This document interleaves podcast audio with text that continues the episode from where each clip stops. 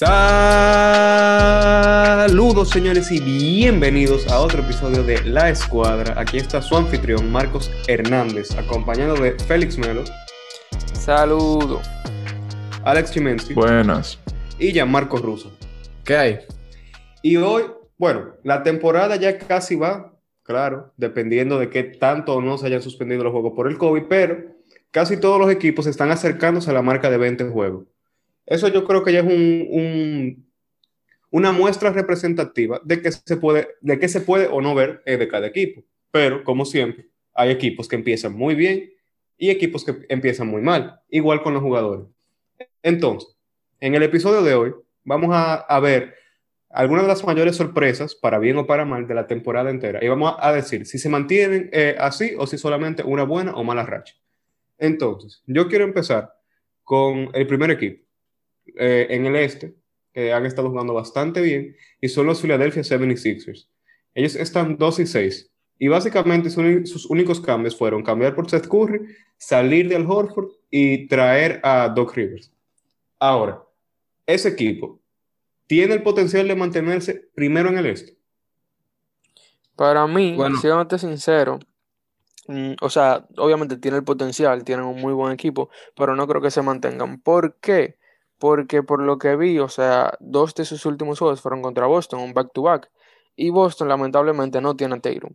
No estoy diciendo que ya por eso seamos el peor equipo del, del conference, o sea, de... Pero, pero claro, claro, hace Pero no, no, es lo mismo. Es su mejor jugador. Sí. Entonces, nosotros estuvimos cerca de ganarle las dos veces, pero se nos complicó mucho. O sea, nos faltaba ese pequeño paso. Y yo creo que si Tatum hubiese estado ahí, al menos uno de los dos juegos lo hubiésemos ganado. O sea, siendo objetivo.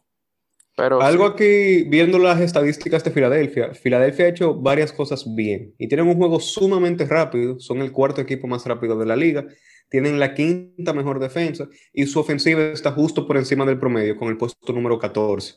Eso, o sea, no hay ni que ver mucho antes de ver de que está, eh, o uno piensa que está considerablemente mejor a lo del año pasado. Cuando uno ve el rating ofensivo, sorprendentemente el año pasado era mejor, pero por poco. El rating defensivo ha mejorado a pesar de salir de Al Horford. Y, pero el cambio más grande es el pace, la velocidad de juego, que subieron de 19 a 4. Eso me sorprende mucho, ver cómo a pesar de jugar un juego más rápido y estar incorporando más el fast break, que Ben Simmons haya jugado, esté jugando tan mal, porque la verdad que él ha sido uno de los jugadores más decepcionantes de la temporada. O sea, muchos esperaban que Simmons tomara el brinco que ha hecho en Bid y él está promediando solamente 12.8 puntos. Él está intentando 8 tiros 8.8 tiros de campo, que eso es solamente 0.4 tiros más que alguien como Danny Green. Shake Milton está intentando 11 tiros y Tyrese Maxi 9.4. O sea, yo de verdad que he estado un poco preocupado con la falta de agresividad de Ben Simmons. ¿Y creen que Filadelfia puede ser exitoso aún con él así? Yo creo que sí, ¿verdad? Porque al final eh, ya vimos lo que pasaba cuando chocaba mucho Ben Simmons y Embiid en la parte ofensiva. Y bien, para bien o para mal, si eh, con esa poca participación de Ben Simmons en la ofensiva, tal vez le demos un poco más de espacio a, Embiid a desarrollarse. Además de que con las inclusiones que hicieron con Seth Curry y Danny Green, aunque Danny Green tampoco se puede dar mucho, que tuvo un par de juegos buenos, no fue que tampoco una gran inclusión. Pero con Seth Curry particularmente, eh, ganaron varios tiradores que ayuda a, aún más a abrir la, la cancha. Además de que Tobias Harris también está jugando bastante bien. O sea que realmente lo que yo siento que le ha dado la victoria a Filadelfia, eh, en muchas de las ocasiones que Embiid está lesionado, está fuera de, del juego, es que el equipo en complemento y muchos de los de, jugadores que, del equipo que no se esperaba que jugaran así, están jugando bastante bien dándole como un sentido de profundidad y dándole como un complemento al mal juego de Ben Simmons ahora mismo. Para mí hay que darle, hay que sacarle su plato aparte a Doc Rivers, que aunque Doc Rivers, claro, tiene sus fallas y fueron bastante evidentes en los playoffs del año pasado, él sí hace algo bueno y es que él sabe, primero, elevar de forma defensiva un equipo, lo ha hecho con Filadelfia, y segundo, sacar lo mejor de muchos jugadores. Por ejemplo, Seth Curry está teniendo un tremendo año, solo ha jugado 11 juegos, estuvo fuera por el COVID, pero él está tirando 56% de campo y 53.7% de tres. promediando 15.6 puntos, o sea, está jugando muy bien. Y Tobias Harris está promediando 20 puntos, tirando 52% de campo. O sea que yo creo que Filadelfia tiene una muy buena oportunidad de mantenerse arriba, y, pero dependerá mucho de, la salud y del nivel de juego de sus estrellas. Si en Beat se mantienen un nivel de MVP, yo creo que ellos sí pueden quedarse claro. por ahí. Eso es lo que digo, que al final, eh, eh, si Ben Simmons y Embiid, los dos están en su pico, yo creo que chocarían un poco. Habría que ver cómo, cómo Doc lo maneja, pero, pero realmente que ellos juegan, yo siempre lo he dicho, el modo de juego de ambos siempre va a chocar, porque uno no tira, ninguno lo tira de tres. Bueno, en Bit, sí puede tirar de tres. O sea, no el mejor tirador, pero. no, en Bit es bastante eficiente. Y también está un increíble que no lo hemos mencionado. En Bit se lo está comiendo todo el mundo. Este, sí, él está en MVP ranking ahora mismo. Sí, sí. Y no solamente eso, ¿ustedes creen que exista una posibilidad que a Ben Simmons no muevan en la temporada. No creo que esta temporada, y mucho menos cuando el equipo está jugando también. O sea, ellos están 2 y 6. Si ellos estuvieran de como Brooklyn, que quiero hablar de ellos en ahora, o bueno, si se mantuvieran como están ahora, claro, falta mucho por de la temporada, pero si ellos estuvieran como Atlanta, como, como Brooklyn, como Indiana, o sea, no, no tan arriba, creo que ellos pudieran buscarlo, pero ahora mismo no. Ahora, hablando de los mismos Nets, Brooklyn ha tenido una racha un poco difícil. Perdieron dos juegos contra Cleveland y uno contra Miami. Esos son sus primeros, tres, de sus primeros cuatro juegos con, con, Harden están uno y tres. Y ese equipo me ha sorprendido mucho por, por lo inusual que se ven esos números. Pero ustedes, o sea, me imagino que al igual que yo, esperan que Brooklyn mejore. ¿Cuáles son oh, sus, pronósticos de ese equipo? para mí es simplemente adaptarse. Porque, como te digo, o sea, tú no puedes meter dos estrellas que son.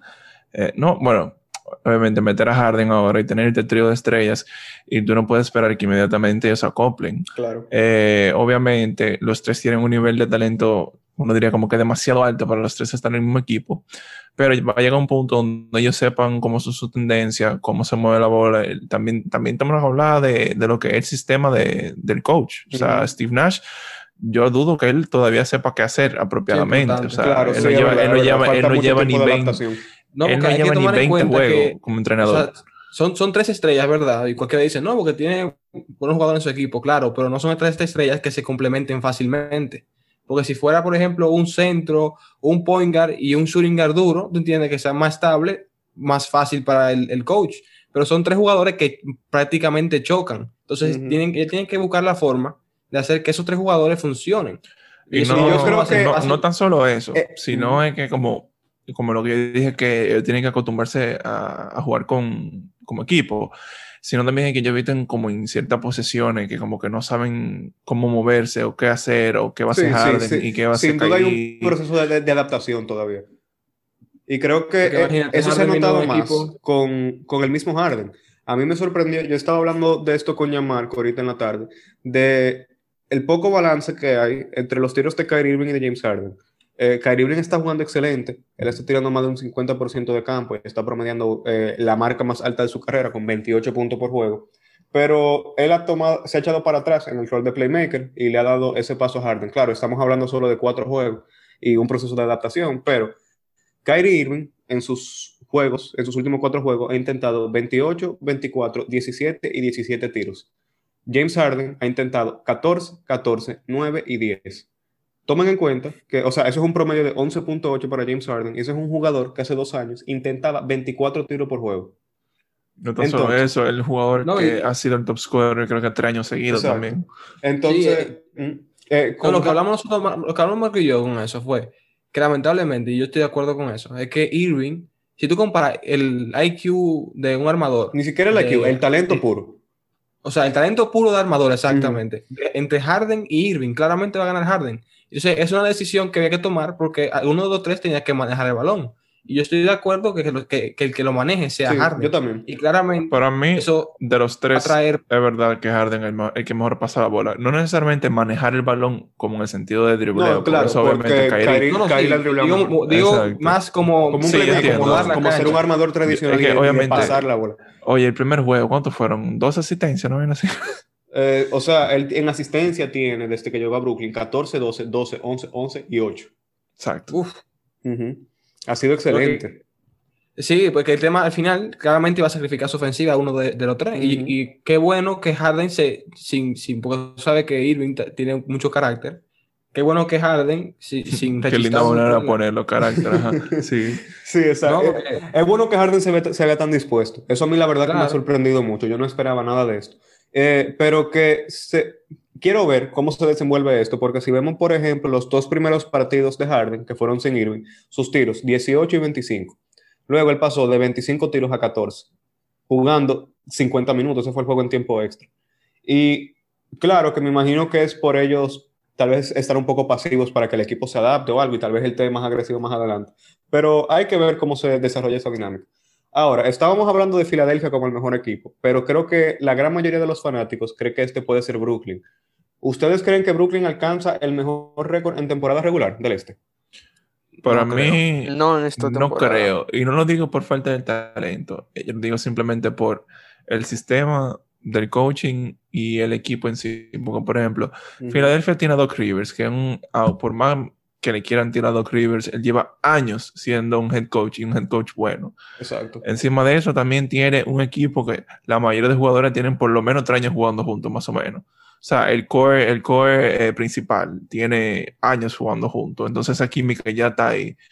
Y encima de eso, ellos tienen más profundidad. Pero fuera de eso, los Nets tienen obviamente más talento de estrella, pero el coaching staff, aunque tenga a Mike D'Antoni o a Mar Studemar, que Amar Studemar puede ser excelente jugador, pero como coach no tengo idea cómo es.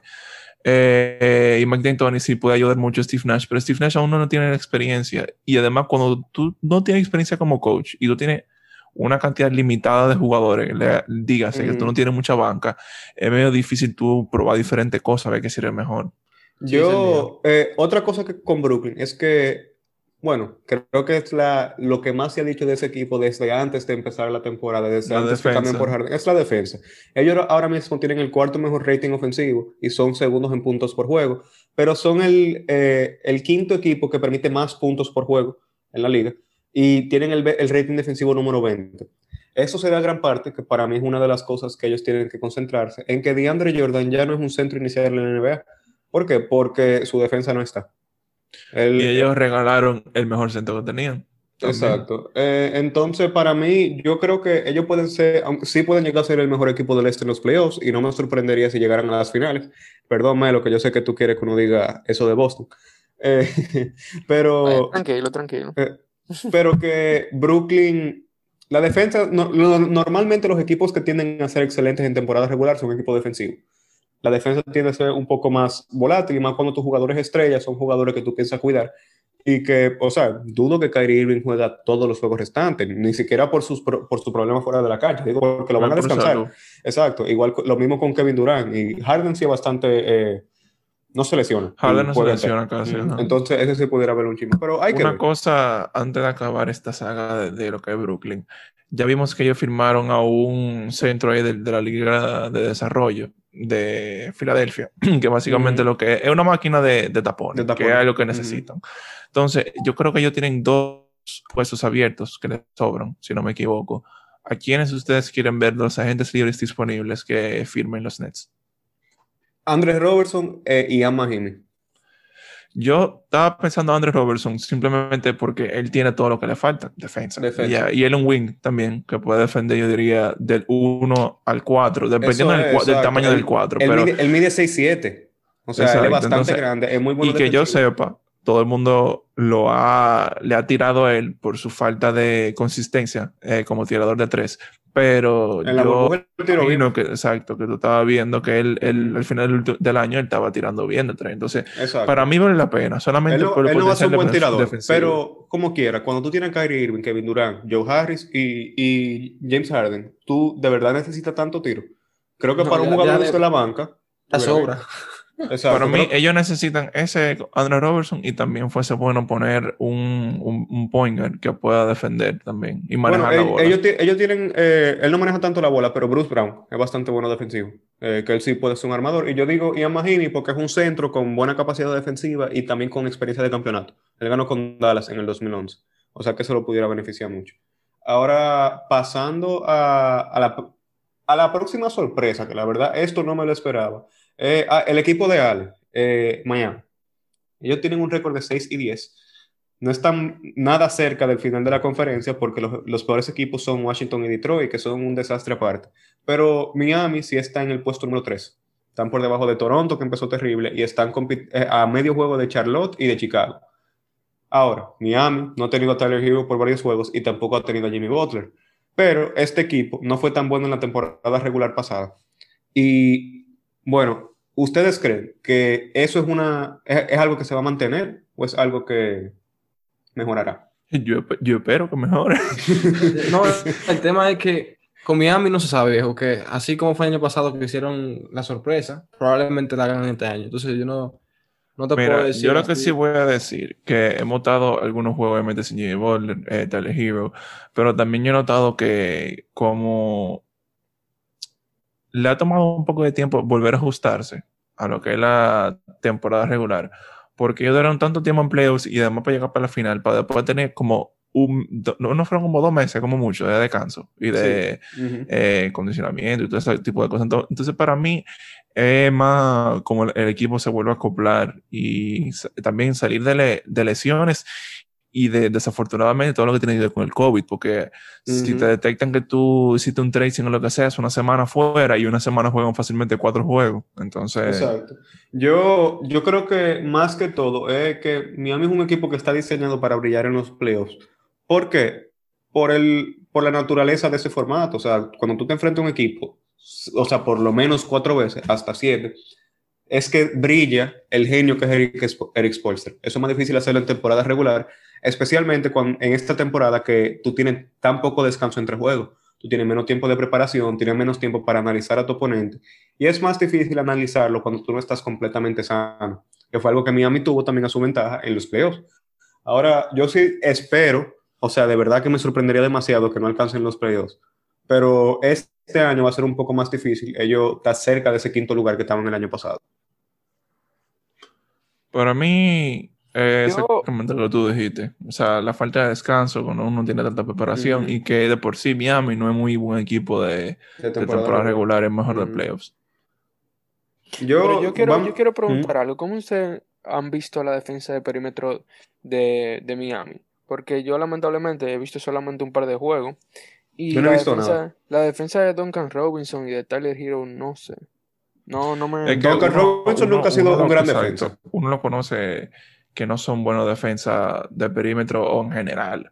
Uno sabe que lo que es lo que define a Miami, por lo menos en la última temporada, fue la defensa de, zona, de zona. que le cubre a los eh, defensas que son más eso tiene los últimos 3 o 4 años siendo así. No, y para mí también eso influye en el récord que tienen, ya que Jimmy Butler, o sea, carriaba mucho la defensa de perímetro en ese equipo. Sí, y no tenerlo a él se nota. Y no solo él, jugadores como que no la cargaban, pero que afectaban mucho, como Derrick Crowder, Jay Crowder. Son ese tipo de jugadores que, o sea, ahora tú lo sustituyes como Harkless, que aunque bueno defensivo, trae mucho menos en la ofensiva.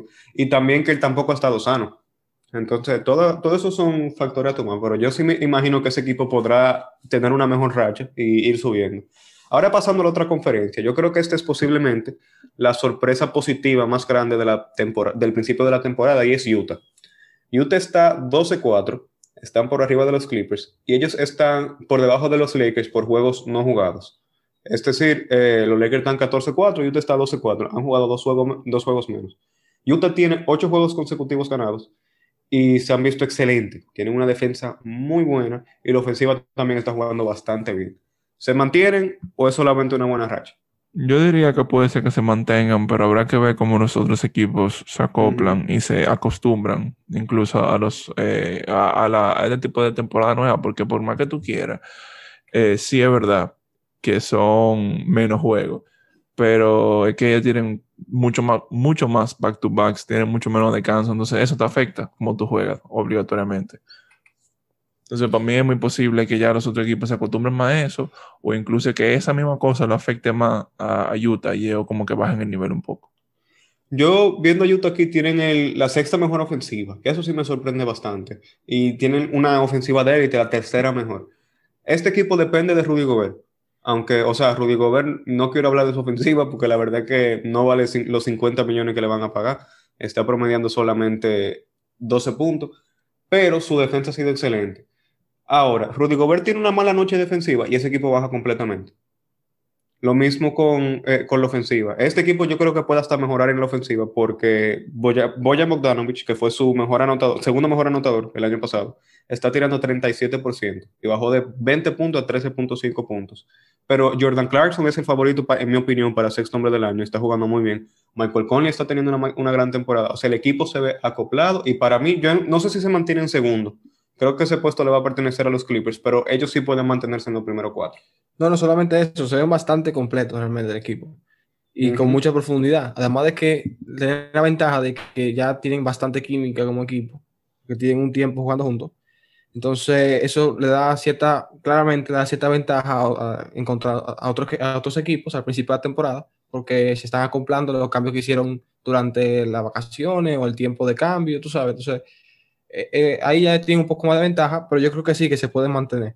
Eh, con... Eso también la continuidad ayuda mucho. Claro, porque es un equipo que se conoce y que lleva mucho tiempo jugando. Equipo, eso pasa con Orlando también, que vimos eso, esa tendencia con Orlando, que al principio jugaron bastante bien. Eh, no sé en qué lugar de distancia puede dar con eso, pero. Ahora están, eh, ellos han bajado bastante, ahora ellos están con un récord de 8-10 y están de nuevo. Ahora se están normalizando, porque al principio, claramente, un equipo que tienen, ¿cuántos años tienen juntos? Que no tiene, no tiene que adaptarse. Exacto, a Orlando también le han, dado, le han dado duro las lesiones, pero es así. Sin duda. Y bueno, vamos ahora a un equipo del que hicimos un post en Instagram, pero para mí es uno de los casos más interesantes de la liga entera, y es New Orleans. New Orleans contrató a Stan Van Gundy buscando llegar a los playoffs, cambiaron y extendieron a Steven Adams buscando llegar a los playoffs, y eh, también cambiaron por Eric Bledsoe y bueno, el equipo estaba listo ya para llegar a la postemporada. Estaban cerca el año pasado, estuvieron solamente a uno o dos juegos del play-in, o sea, del noveno lugar y están 5-10 y se han visto horrible. Ese equipo ha jugado sumamente mal y yo creo que gran responsabilidad cae en el coach. New Orleans era el segundo equipo más rápido la temporada pasada. Ahora tienen una velocidad de juego de 98.8, suficiente para el puesto número 24. Esto es un roster que tiene jugadores que brillan en transición, como Zion Williamson, Lonzo Ball, Eric Bledsoe y Brandon Ingram y no están teniendo esas oportunidades porque, bueno, New Orleans está intentando de hacer lo mismo que hizo Sacramento el año pasado y obviamente no funcionó. ¿Qué fue? Dejar de jugar rápido por concentrarse, entre, entre comillas, en la defensa y jugar mejor en la media cancha. Eso ha resultado en la, en, la ofensiva número 19 en la liga y en el rating defensivo número 25. Claro, Zion no ha ayudado porque Zion no ha sido nada bueno en la defensa, pero este equipo lo único que ha hecho bien es rebotar ellos no tiran bien, ellos no tienen mucho tirador alrededor de, de Zion, o sea, una alineación inicial con Brandon Ingram y con Eric Bledsoe y con Steven Adams. Ahí está un poco fuerte. Perdón, Brandon Ingram no. Eh, Eric Bledsoe, Lonzo Ball y Steven Adams. Al lado de, de Zion Williamson no te da mucho tiro. Entonces, New Orleans, ¿ustedes creen que pueden mejorar dado el talento que tienen, porque tienen mucho buen talento joven, o que se mantienen así? Mira, Zion Williamson ha jugado bastante bien últimamente. No, tampoco se puede decir lo contrario. No, no, ofensivo ha sido excelente. Ofensivamente ha sido una bestia. Pero yo estoy de acuerdo con uno de los fanáticos, con uno de los seguidores de nosotros en Instagram, que comentó en el post de, de New Orleans, que dijo que le daba pena ver en muchas ocasiones, en muchas posesiones, a Ingram literalmente esperando la bola afuera eh, de, la, en una esquina, por ejemplo. Cuando un jugador que penetraba cada vez menos o sea, cada vez penetraba menos, siempre se mantenía buscando el tiro, eh, tanto de media o, de tres. Pero también eh, me recordó ahora a uno de nuestros seguidores en Instagram, que comentó uno de los posts, en el último post que hicimos de New Orleans, de que daba pena, o sea, hasta le incomodaba, que siempre en, en muchas de las posiciones de los juegos veía a Ingram que perdido fuera de la, del área como que, como que siempre se mantenía fuera buscando el tiro, más que penetrar como solía hacer anteriormente.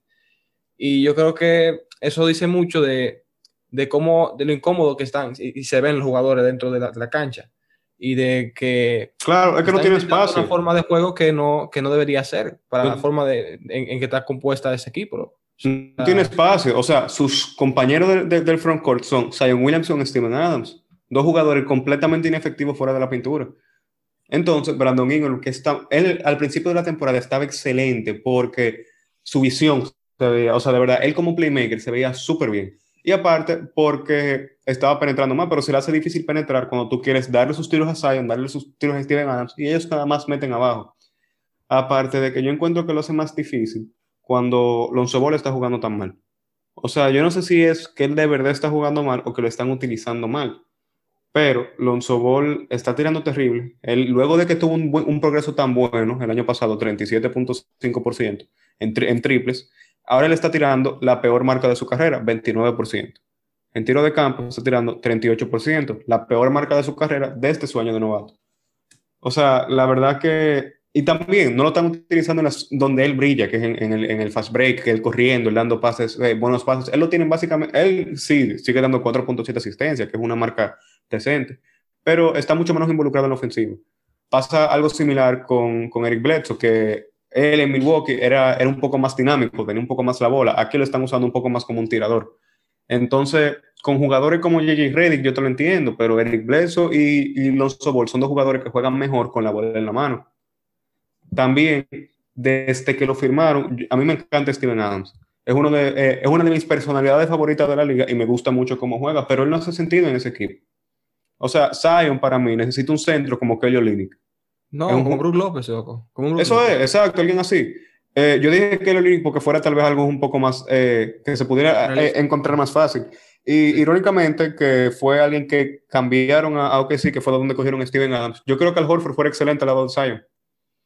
Porque, mm. imagínate, imagínate, imagínate una, o sea, un equipo que logre hacer que eh, Zion tenga el espacio que tiene, por ejemplo, Milwaukee. Con claro, eso Cuando tiene en su alineación a, Middleton, Di Vincenzo, o sea, a Brook López, a Drew Holiday. A Drew Holiday, o sea, y la banca llena de tiradores. Ellos pueden prácticamente en una posición abrirse todo el mundo, que yo he visto, porque yo he visto varios juegos, bueno, he visto muchos de esos juegos últimamente, abrirse completamente y solamente dejarle un la pintura, eh, a, a Netocumpo Y eso no lo puede hacer eh, eh, New Orleans, porque no van a meter, no van a meter ni, ni, una, ni una van a meter así. Entonces, aquí viendo, hoy salió un reporte de Shams Charanaya diciendo que New Orleans está recibiendo llamadas por Lonzo Ball y por JJ Redick y que están eh, dispuestos a cambiar a ambos por una buena oferta. Han salido rumores de Lonzo Ball a Golden State, que eso en verdad no lo entiendo mucho.